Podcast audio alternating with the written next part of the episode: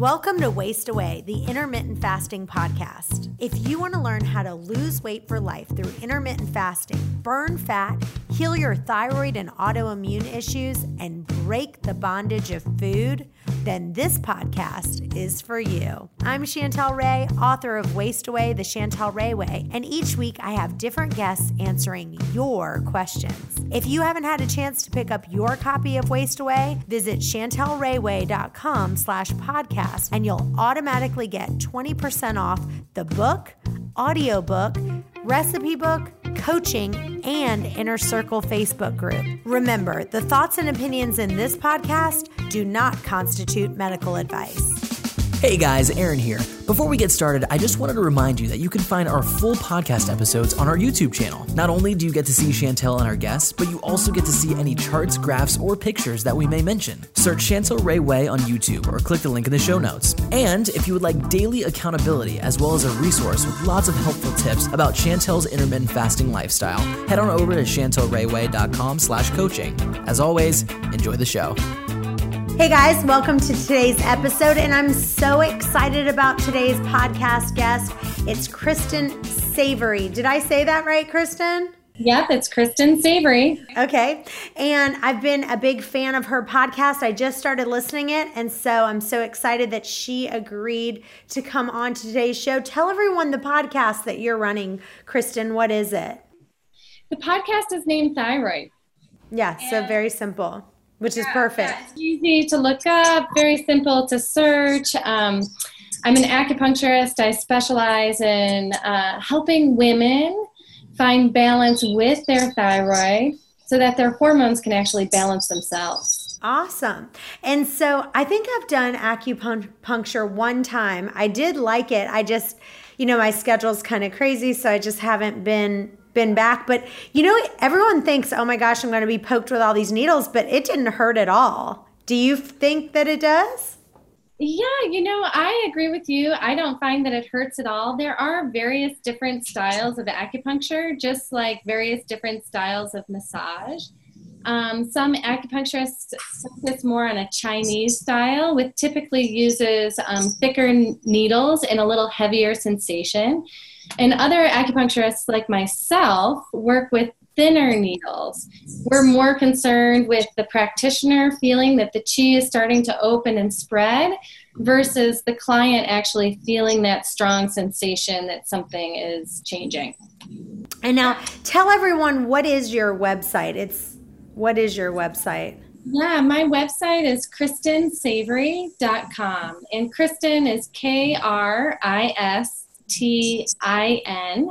and Savory is SAVORY. Got it.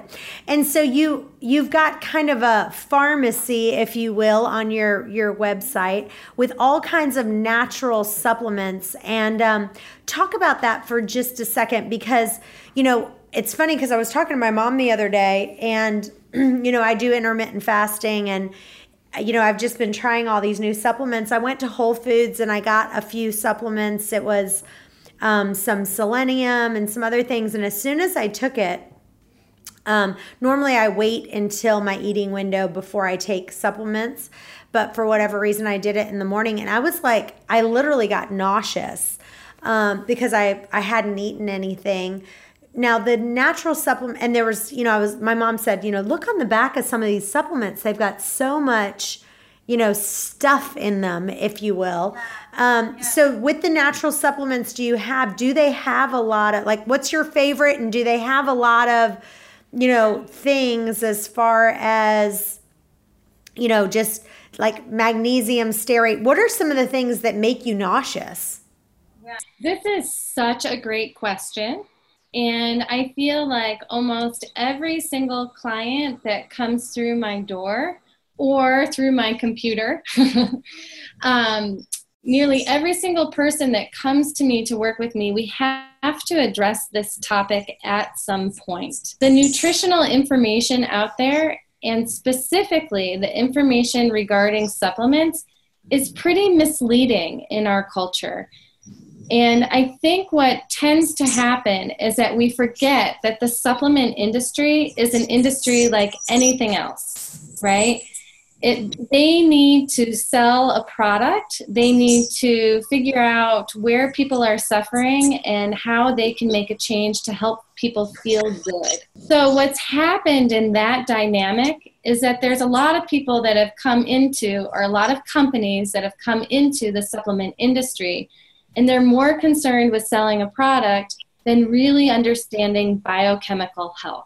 Well, and the thing is, you know, one of the things my mom said, which was just so smart, she's like, I go for whole food vitamins so that when you're buying a vitamin or when you're buying something, you want to make sure that it's food, like it's a whole food vitamin. So they literally like extract it and they put it into a vitamin, but it's actually food. So if you think about it, if it's food, it shouldn't be making you nauseous. So if you take a vitamin and it makes you nauseous, my first thing is like, okay, what kind of, you know, extra add-ons are in here that's making me nauseous, right? So good, so good. So what your mom is really kind of bringing up for you is keep it simple. As close, if we can stay as close to nature as possible, remembering that our bodies are nature.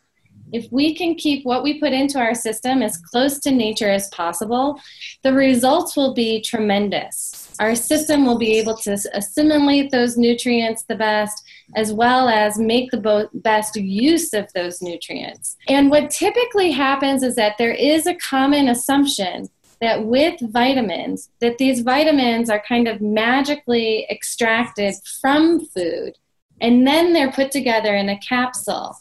And that's kind of a story that has developed without fact, and it's really developed out of marketing practices. Gotcha. So we have this assumption that taking vitamin C is a natural supplement, right? When actually vitamin C is a chemical synthetic that is processed in a factory. Right. So my preference is really leaning toward whole food concentrates, is what we call them. When you look at the back of a label, you'll see ingredients like pea vine or alfalfa or nutritional yeast.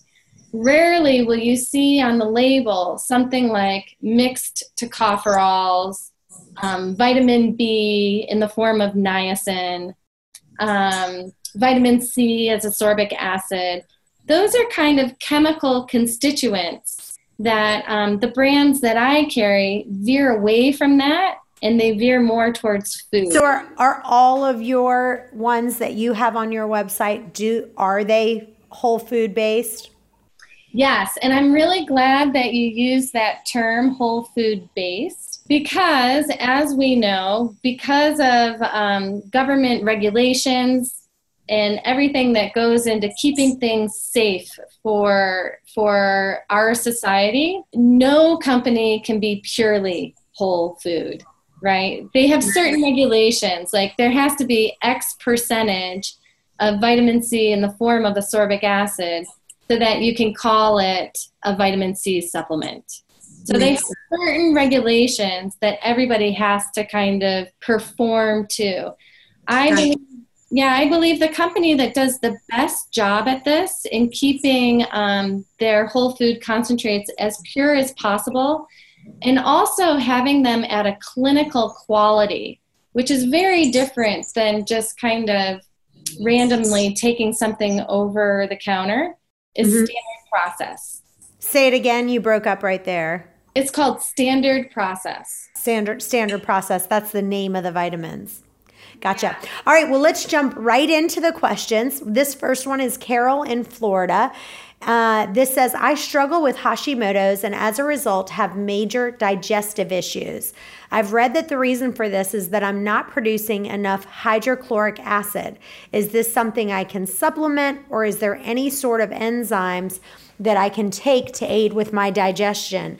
And this is Carol in Florida, but we did get another person that kind of had the same question, and she was asking almost like this, but she also added in that she got one of those alkaline water machines, and she felt like since she's been taking alkaline water, she's been getting worse. So that was another question that we didn't put on here, but, and I can't even remember who it was from, but it was very similar to this question. So kind of two questions. One is, can she supplement, was there any kind of enzymes that she can supplement to aid with her digestion? And talk about hydrochloric acid for just a second. Yeah, great question. So Carol, I love it when clients can make that connection just already within themselves, that she's noticing because of her Hashimoto's or in relationship to the Hashimoto's and how her endocrine system is functioning today, that she's noticing digestive stress. It's great that she can make that connection. So good job, Carol, on that. And then taking it from there, whenever there is a low-functioning thyroid, and so a low-functioning thyroid in a blood test, that will look like a high TSH level. When a person's thyroid is low-function, by definition, they do not produce enough hydrochloric acid. That is just a regular kind of standby. Regardless of why that thyroid is not functioning at its best, it will produce less hydrochloric acid.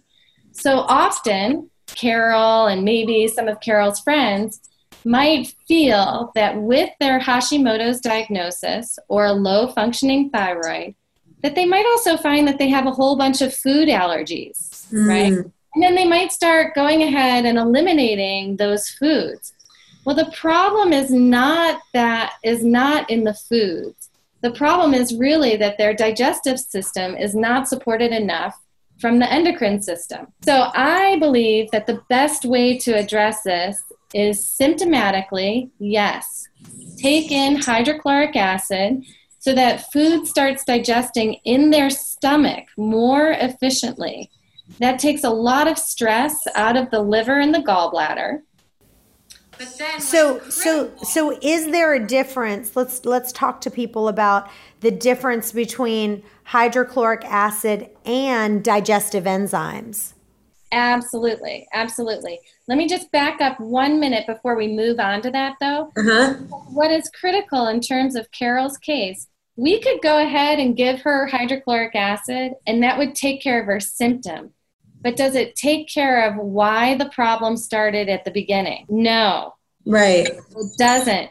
So on one hand, we want to give her hydrochloric acid so that we take care of what her initial problem is, but we still need to give her endocrine support. We still need to give her something that is supporting the thyroid gland in relationship to her pituitary, her adrenal glands, as well as her pancreas or maybe her ovaries.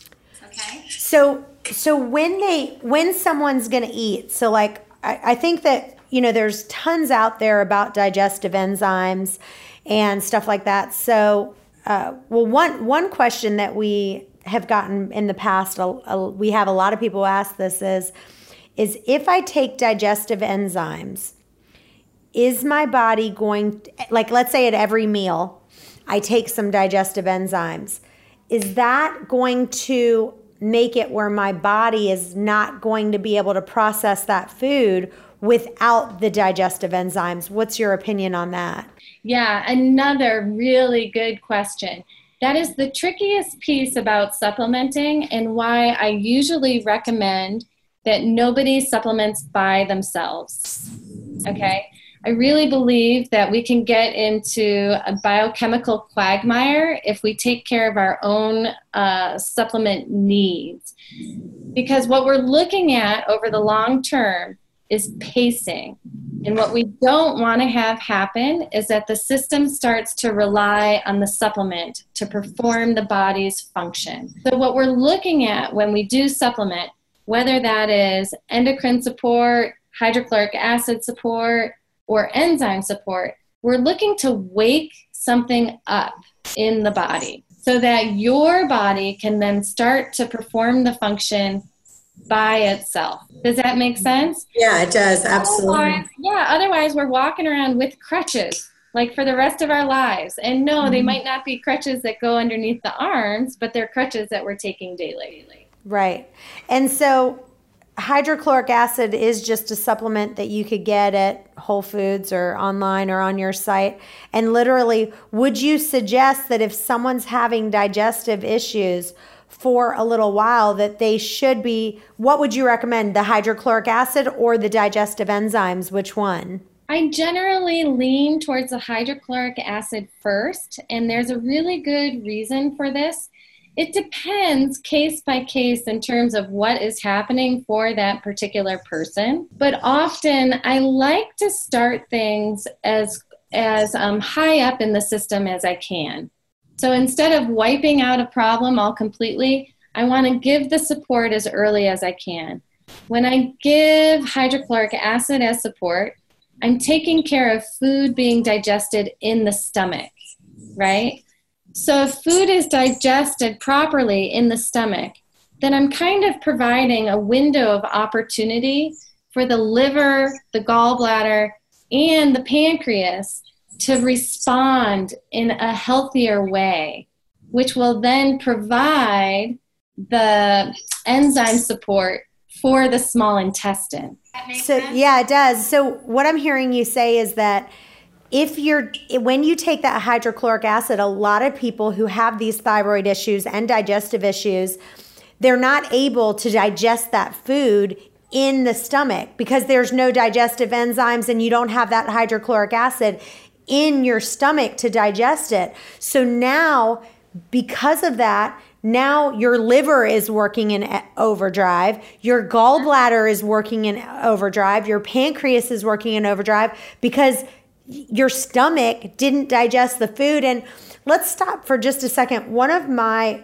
areas that I have got to work on, and it's one of my principles in my book that I talk about, but I will tell you it's the one principle I don't do well with, is slowing down. And really, I just, that digestion, so much of it happens when you're chewing your food. And so if you're just eating as fast as you can and it's bringing it down, your stomach doesn't have teeth. So it can't, you've got that, it can digest from that hydrochloric acid. But if you're low on that hydrochloric acid, you've got issues there. But talk about that for just a second, about the digestion that happens while you're chewing. Yeah. So actually, I'd like to even backtrack it a little further, because digestion actually starts at the first thought of food. Right. So even beyond the actual physical mechanics of chewing and getting even into that process, as soon as you have the thought, I'm hungry, there's something that I'd like to eat, right from that instant, the neurotransmitters in your system start firing differently, and you start producing different neurotransmitters to begin to support the digestive process. So you're right on the money in terms of slowing down, because often most people just sort of grab food out of habit, out of really knowing what their system wants. And a lot of times it's around convenience. It's not necessarily around what your body is craving. Exactly. And so then we start to kind of get into these neurotransmitter ruts, right? Where we're constantly reaching for the same type of comfort foods or foods that just get us out of a tight bind. Maybe we've got a lot on our schedule. We don't really have the time to sneak lunch in. And so we're kind of finding a workaround around it. And then we get in, and then we choose that same convenient food or craving food or comfort food to get us out of that tight wedge. So as far as the hydrochloric acid, what's funny about that is if you go to like Whole Foods or any of these places, like, you always see all this stuff about digestive enzymes and stuff like that. But you don't see a lot of hydrochloric acid like pill, you know what I mean, when you're going there. And so there's something called HCL with pepsin, and then there's, so just talk about like Where do you get this hydrochloric acid? How much do you take? Do you take it with every meal? Talk about that for just a second. And what is this HCL with pepsin? Right. So. And there's another one called betaine HCL. So talk about that. My preference is for the betaine hydrochloric acid, and essentially what that is that that's a hydrochloric acid that's coming from a cow, and it's really it's in the closest biochemical form that we can have to our own body. So that's definitely my my preference. But it kind of goes back to that initial answer where the supplement industry it's an industry. So they're looking to sell products just like any other industry. And they sort of have to kind of keep current with what's the new edge, what's going to make my product look different or stand out on the shelf. There's a lot of misconceptions around hydrochloric acid, especially from the medical industry, where there's the idea that too much acid will cause reflux. Mm. And so a lot of companies have added ingredients like pepsin to serve as a coating. Right. So would you say you wouldn't recommend the pepsin?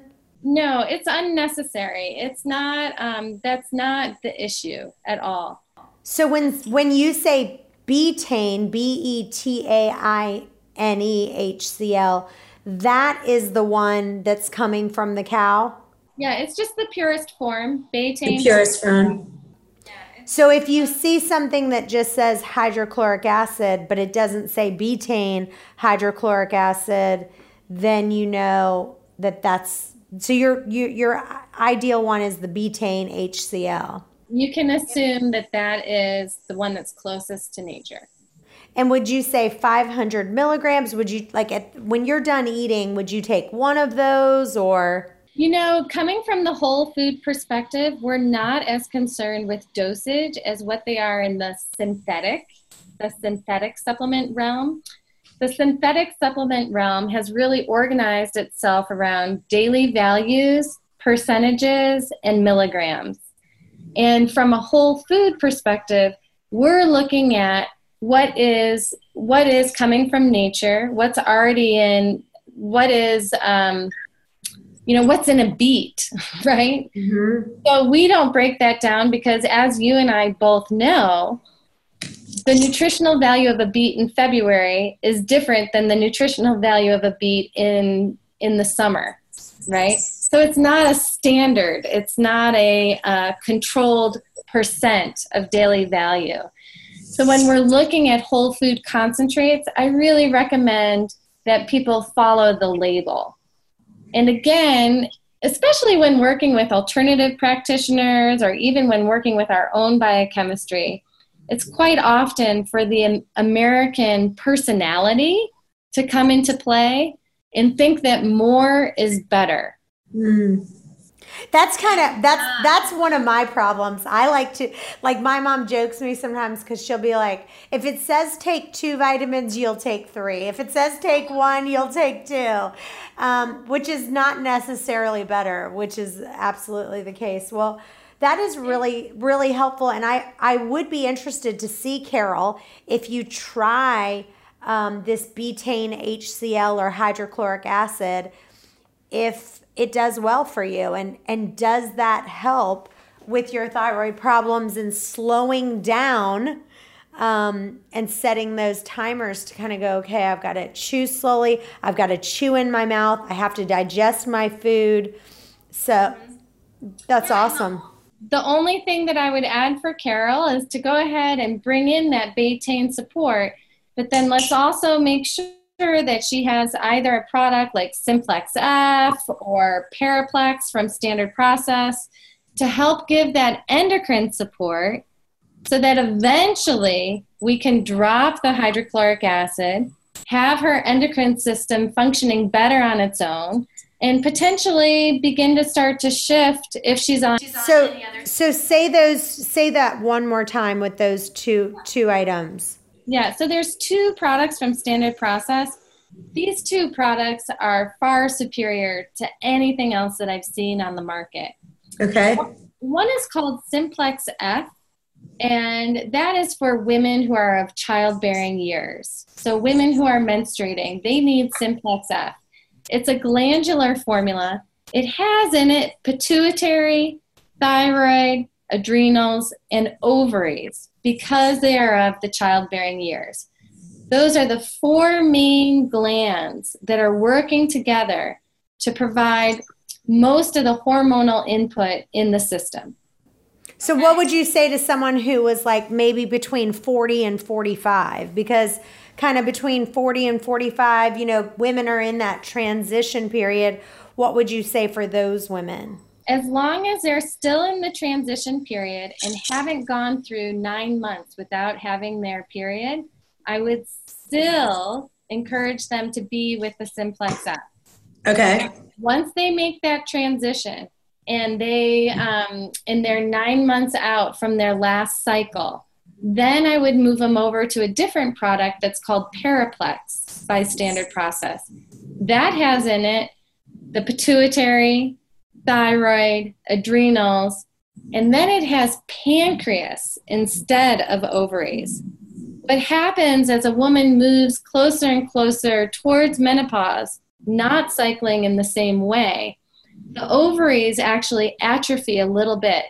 It's not that the ovaries aren't as important or don't play an endocrine role, but the ovaries kind of move more towards the background, and the pancreas and your blood sugar levels become even more important in the menopausal years.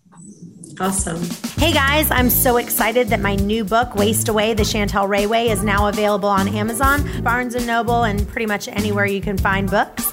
But we also have the audiobook, the ebook, and my new recipe book that you can download all the recipes that I love that I make, and it's super cheap. It's all my favorites. Anyway, if you have a minute to write a review on Amazon, I would be ever grateful. Well, this is another question. It's from Angela in Rochester.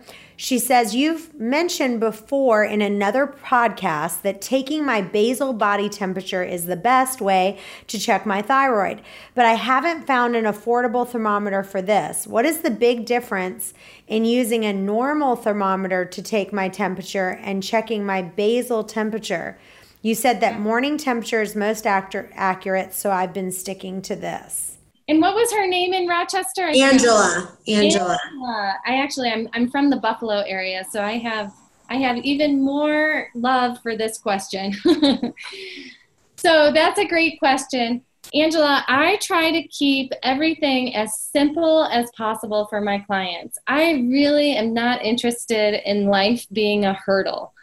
So you can get specific basal body temperature thermometers, but I don't think that that's important. I am happy for people to be using a regular thermometer.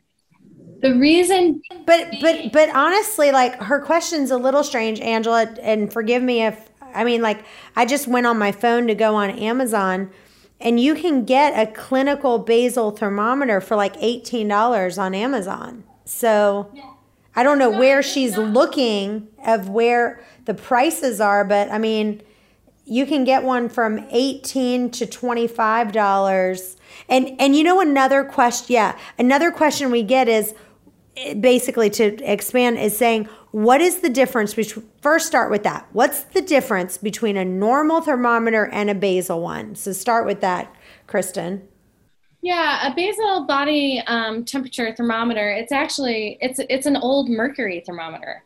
So when you think of those old school thermometers that I grew up with, I don't know, you're a little bit younger than me. So those old school thermometers, the glass ones with the mercury in them, that's a basal body thermometer. Our newer thermometers, they operate a little bit differently. And so those ones are because of how they're reading them, it's just not quite the same. But for me, that piece is not so important because what we're really looking at over time is what those readings are over time. So as long as we're using the same tool and not switching back and forth, we're still getting a scientific read. So again, in interest of keeping it as simple and easy, cost effective for people, I usually tell them use whatever thermometer you have at home, because that will still. Well, and you're right. Like if they want to get one of those mercury thermometers with the basal body temperature, but really, you know, now they have digital basal thermometers, and the digital basal thermometers basically, the main difference is really that the body temperature, they do it by tenths of a degree. So instead of like a regular thermometer saying your temperature is 97.3 or whatever, they're now saying it's 97. You know, like instead of just 97, they might say like 97.05 or, you know, whatever it is. It's to a hundredth of a degree. Yeah. Hundredth of a degree, yeah. What happens automatically within that thermometer is that it'll take that hundredth and it'll round it up or round it down for us. Mm-hmm. So, yeah. But don't you agree that the just using one of those digital basal thermometers, it's so much easier to read and doing it in the morning? In my opinion, it is. And that's one of the reasons why I don't necessarily push people towards getting those old school thermometers. It's just simple. It's timed. Technically, the reading's supposed to be under the armpit. Forget that. You know, that's just awkward for people. Are they getting it in the right position? You know, is the arm folded over enough? It just makes it too complicated. Take it as normal, under the tongue, and continue to track your readings so that that becomes our scientific curve. And wouldn't you agree you need to do it right, like this, before you get up to go to the bathroom, like literally stick it next to your bed, and the minute you wake up, you literally grab it and stick it in your mouth. Absolutely. Is the most accurate. As soon as you activate your adrenal glands and activate your metabolism, which you do as soon as you stand up, you will get a different read.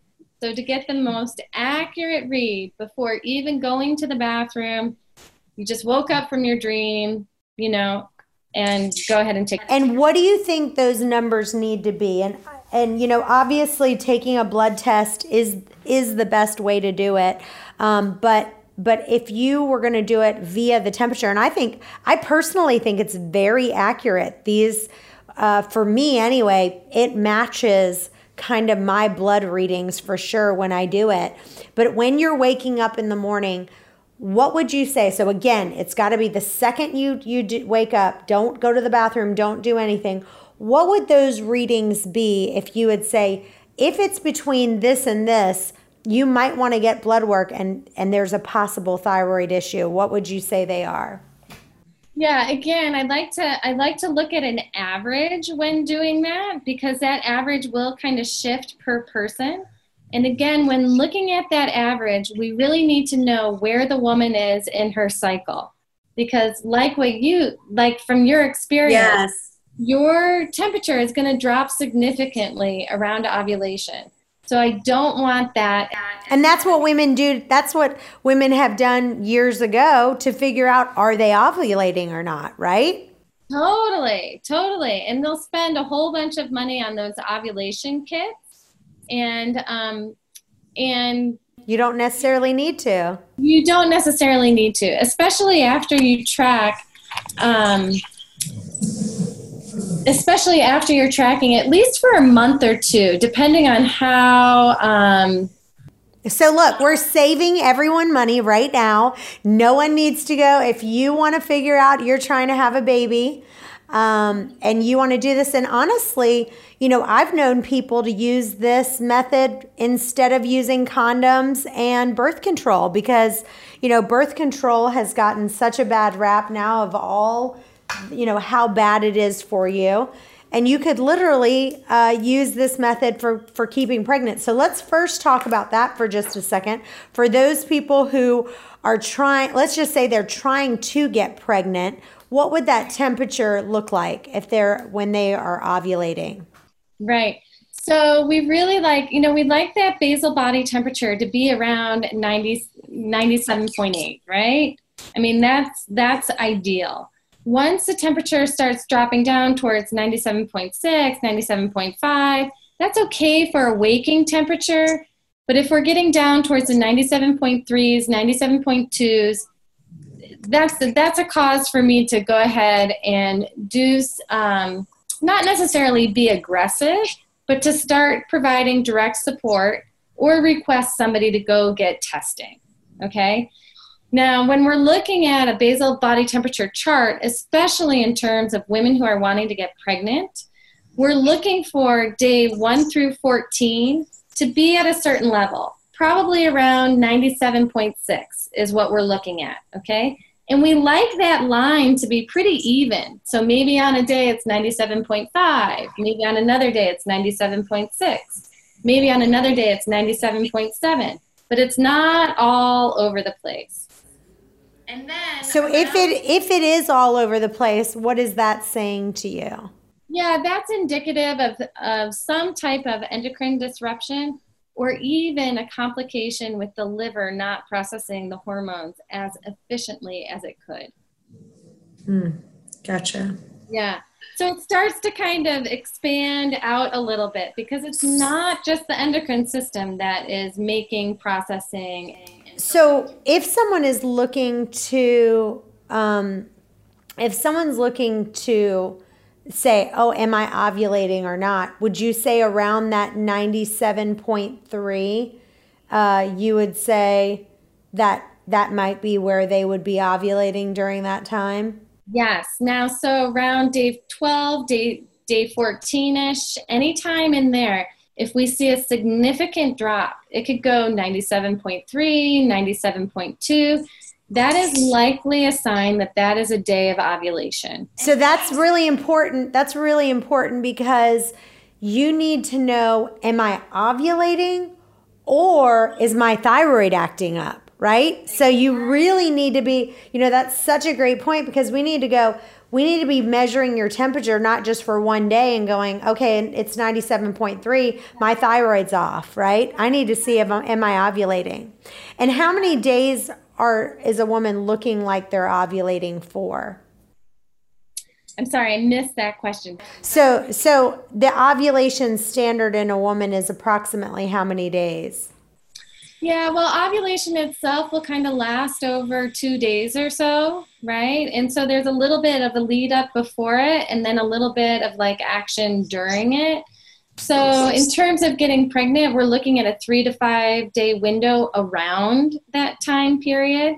And bear in mind that if a woman's trying to get pregnant, that sperm itself can live within the body for a few days as well. So that window can kind of expand towards 5 days. Oh my gosh, I have to tell you this story. This is going to be really random, but it was, so I was at a party this Saturday, okay? This is crazy. So I was talking, you know, someone had introduced me to this person, and I said, hi, I'm Chantel, and, you know, he gave me his name. And I said, he said, we were talking about our families, and he said, well, I have 2 kids, and then I have 2 turkey baster kids. And I said, excuse me? And he said, yeah. He said, I had a friend of mine that was a lesbian and she wanted to get pregnant. And so what we did is we made sure that she was ovulating and I ejaculated in a cup and we took a turkey baster and literally on the day she was ovulating, she inserted, you know, I left the room, she inserted it and she got pregnant instantly, you know, several weeks later, found out she was pregnant. And then they did it a year later, and the first time they literally did it, he ejaculated in a cup, they took the turkey baster, inserted it, and they got pregnant. I was like, oh my God. I mean, I was freaking out. I was just like, oh my gosh. And I'm thinking all these people are spending all this money. They're spending all this money on, you know, $30,000. I'm thinking these people need to go get a cup and a turkey baster. Well, there's a lot of different things that can go on case by case, but it's modern times. There's so many different ways that babies can come to us these days. It's great. It's crazy. All right, well, let's move on. This is Allison in Iowa. One of my really good friends became vegetarian and her thyroid seems to be improving. She says this has to do with the hormones in the meat. Have you heard of people successfully healing their thyroid by cutting out meat? And if so, why does it work? Well, I really believe this is a short-term solution, not a long-term solution. And probably what's happening for her is that her system is detoxifying with the increased vegetable load and the decrease of meat, especially if it is processed, if those animals are eating hormones and they're getting a lot of antibiotics and they're having a lot of vaccinations and stuff like that. So yes, the quality of how the animal is fed will translate to the meat, and then as we eat that, will translate towards us. So let me ask you this: what is your diet, Kristen? Like, do you do paleo? Do you do vegetarian? Are you vegan? What do you feel best doing?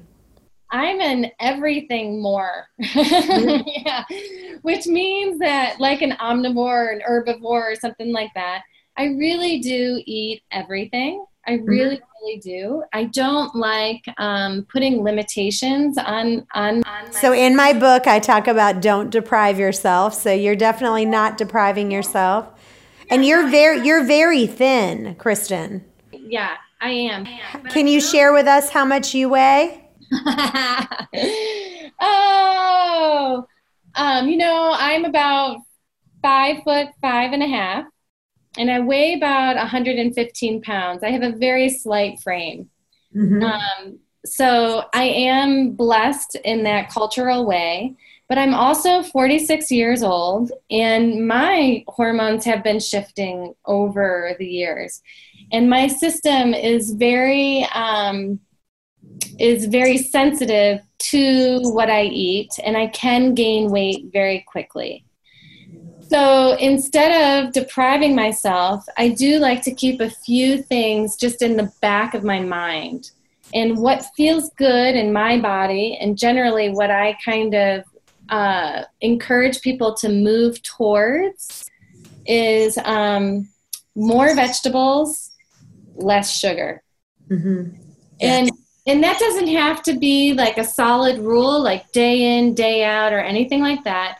It's almost the same as how we were talking about taking your temperature. Kind of have this like bigger view of your food world. You know, you should be able to go out with your girlfriends and have a drink on Friday night.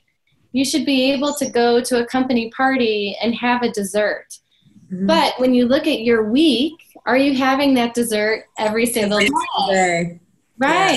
And for me, if I were to have that dessert every single day, I would definitely put on 5 pounds, and then I would start to not feel so good about myself, and my mood would probably change, and I would probably like scream at my kids and maybe get in a tussle with my husband. And all of that would start to happen. And then if I just come back to looking at that overall view, for me again, more vegetables. That is like... I'll tell you, nobody eats enough vegetables, not even a vegetarian. They don't, right? Yeah. So moving more and more towards vegetables. And then now, how is your thyroid? How is your thyroid doing? Are you taking anything for your thyroid, or does your thyroid function at high peaks? Yeah. My thyroid used to be a total mess. 16 years ago was a time in my life that it was very hard to get out of bed. Mm. It took me about 4 years to really understand what was happening and how to work with it. At that time, 16 years ago, I was actually taking a slew of what I didn't realize was synthetic supplements. Once I got off of those supplements and came back more to a whole foods approach, that is when I really started to see the shift. It took me about a year to put everything together once I kind of wrapped my head around what was happening. And since then, I've been off all medications. And I'm actually, these days, I'm functioning very well being on minimal supplementation. Mm. Well, this brings me to the next question. It's Carrie in Williamsburg. She says, I was just talking to my mom the other day, and we were talking about how it seems like there's a sudden onset of thyroid issues these days. Until the past 5 to 10 years, neither of us remember it being so common to have thyroid issues. What is our culture doing to cause so many thyroid issues all of a sudden? And it seems like an epidemic. Mm-hmm.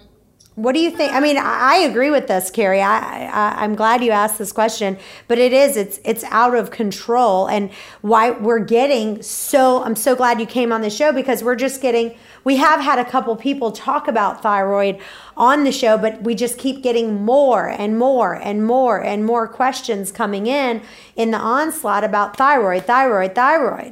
I do think that there's two pieces to this component. I do think that we live in a time where there's so much awareness, and I think that that is great, because people are starting to advocate for themselves, and they're becoming more involved in their health questions and how they're choosing to navigate their health solutions.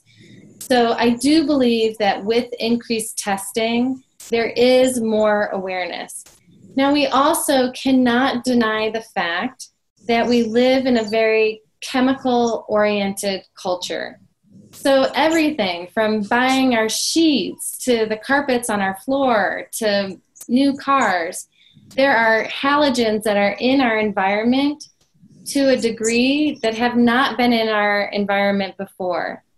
Halogens is, it's actually a chemical term. I don't know if you can go back to your 7th grade science class, you learned about that one row of chemicals called halogens. Iodine, chlorine, bromine, they're all in the same field. Mm. There's so much chlorine and so much bromine in our environment these days, from the fire retardants, things that are put on our mattresses, the chemicals that go on our sheets, to even in the clothing, some of the clothing that they're bringing from China and all this stuff, you know, has a lot of this stuff in it. And so what happens is that our thyroid cannot tell the difference between iodine and bromine and chlorine. And so it binds to those halogens instead of binding to the iodine. And our thyroid needs a significant amount of iodine to be able to function as well as it can. So that's a complicating factor. Also, I think if you look at our food resources, right, that the amount of sugar in the average American diet these days is probably about 10 times more than what it used to be, right? Yeah. We're getting sugar in salad dressing. You wouldn't even think that that is something to be concerned about. I had a client who came back to me, and she was like, I've been buying these frozen peas for years, and I just read the label, and they had sugar in them as a preservative. So it's even things that we don't even think about checking. Right? Absolutely. And it's even with the, one of the things, that I say, I think carrageenan is terrible for your gut, and I try to stay away from it as much as possible. But a lot of these like organic almond milks, they're filled with like carrageenan and,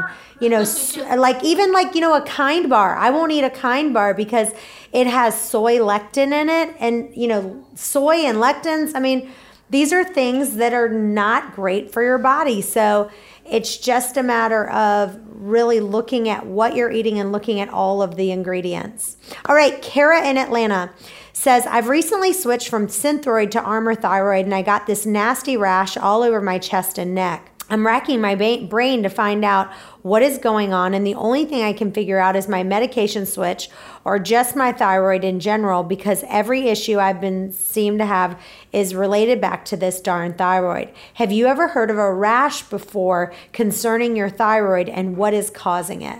Yeah, Now, this is actually a very complicated question. I would love to see her working with me in some capacity.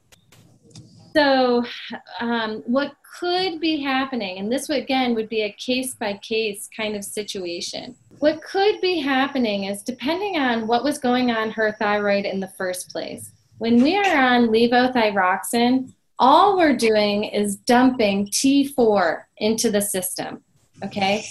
T4 has to be converted to T3 to be effective, okay? So I don't know whether that levo was actually supporting her thyroid or not. It really depends on where the breakdown was in her endocrine system as well as in her liver. And that would be something I would have to ask more questions for. When she made the switch over to Armour, and Armour is my preferenced Western medical medication to start with, okay? When she made the switch over to... Do you have a preference between Armour and Nature Throid? Yes. Nature Throid, yeah. Nature Throid you'd prefer? Yeah. But when she made the switch over to Armour, she's giving her system and her thyroid more of a glandular support. So there's going to be T3, there's going to be T4, there's also going to be calcitonin in that medication. When her endocrine gland gets healthier, and in this case her thyroid, as that gets healthier, she will actually instigate a detoxification process in her body. So she could be starting to actually move toxins as her system is getting healthier, and that is expressing itself as a rash. So I would have to know timeline, how long is this going on for, what is helping the rash feel better, what is the qualities around the rash, so that I can get a better idea, is her system detoxifying or is she having a reaction? Hey guys, thanks for tuning into today's podcast. Now, we actually didn't get through all the questions that we wanted to in today's episode, so we're going to go ahead and make this part number 1, and part number 2 will be coming out next week, same time, same place, Thursday, here on the podcast. Anyway, let's roll the regular outro.